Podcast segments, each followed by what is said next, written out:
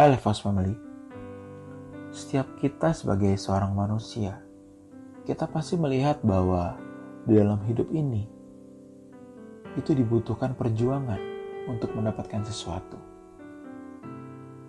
Misalnya, hal paling simpel dapat kita lihat di sekolah. Jika seseorang anak ingin mendapatkan nilai yang baik, ia harus belajar dengan rajin Tentu dengan belajar dengan rajin, ia pasti mengorbankan waktu bermainnya. Waktu bermain bola dengan teman-temannya. Waktu ia untuk jalan-jalan, ia harus kurangi. Untuk apa? Untuk belajar agar mendapatkan nilai yang baik.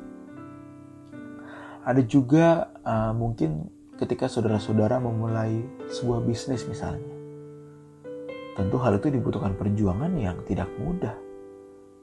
Bisa jadi saudara pergi pagi, bangun pagi, tidur pagi juga. Kenapa? Karena untuk memulai sebuah bisnis itu bukan suatu hal yang mudah. Dibutuhkan perjuangan. Apalagi tahun-tahun pertama, mungkin 3 sampai 5 tahun pertama. Wah, itu menjadi tahun-tahun yang berat. Tetapi ketika lewat dari lima tahun, lewat dari tujuh tahun, baru kita dapat menikmati hasilnya. Jadi memang hidup ini tidak gratis, tidak mudah untuk mendapatkan sesuatu yang baik, dibutuhkan perjuangan. Sama halnya dengan ketika kita ingin memiliki Kristus. Di dalam Filipi 3 ayat yang ke-8, ayat yang ke-8 dikatakan bahwa malahan sesuatu kuanggap rugi karena pengenalan akan Kristus Yesus, Tuhanku, lebih mulia daripada semuanya oleh karena dialah aku telah melepaskan semuanya itu dan menganggapnya sampah supaya aku memperoleh Kristus. Di sini Paulus berkata bahwa untuk memperoleh Kristus, supaya aku memperoleh Kristus, aku telah melepaskan semuanya itu. Nah, di ayat sebelumnya di, dikatakan, segala hal yang kuanggap keuntungan bagiku, kuanggap sampah. Nah, kalau kita hubungkan di dengan ayat ke-8, berarti apa yang dianggap keuntungan bagi Paulus itu dilepaskan supaya ia memperoleh Kristus. Nah, saudara-saudara, ketika kita ingin mengiringi Kristus dengan benar, kita harus tahu bahwa memiliki Kristus itu bukan sesuatu yang mudah.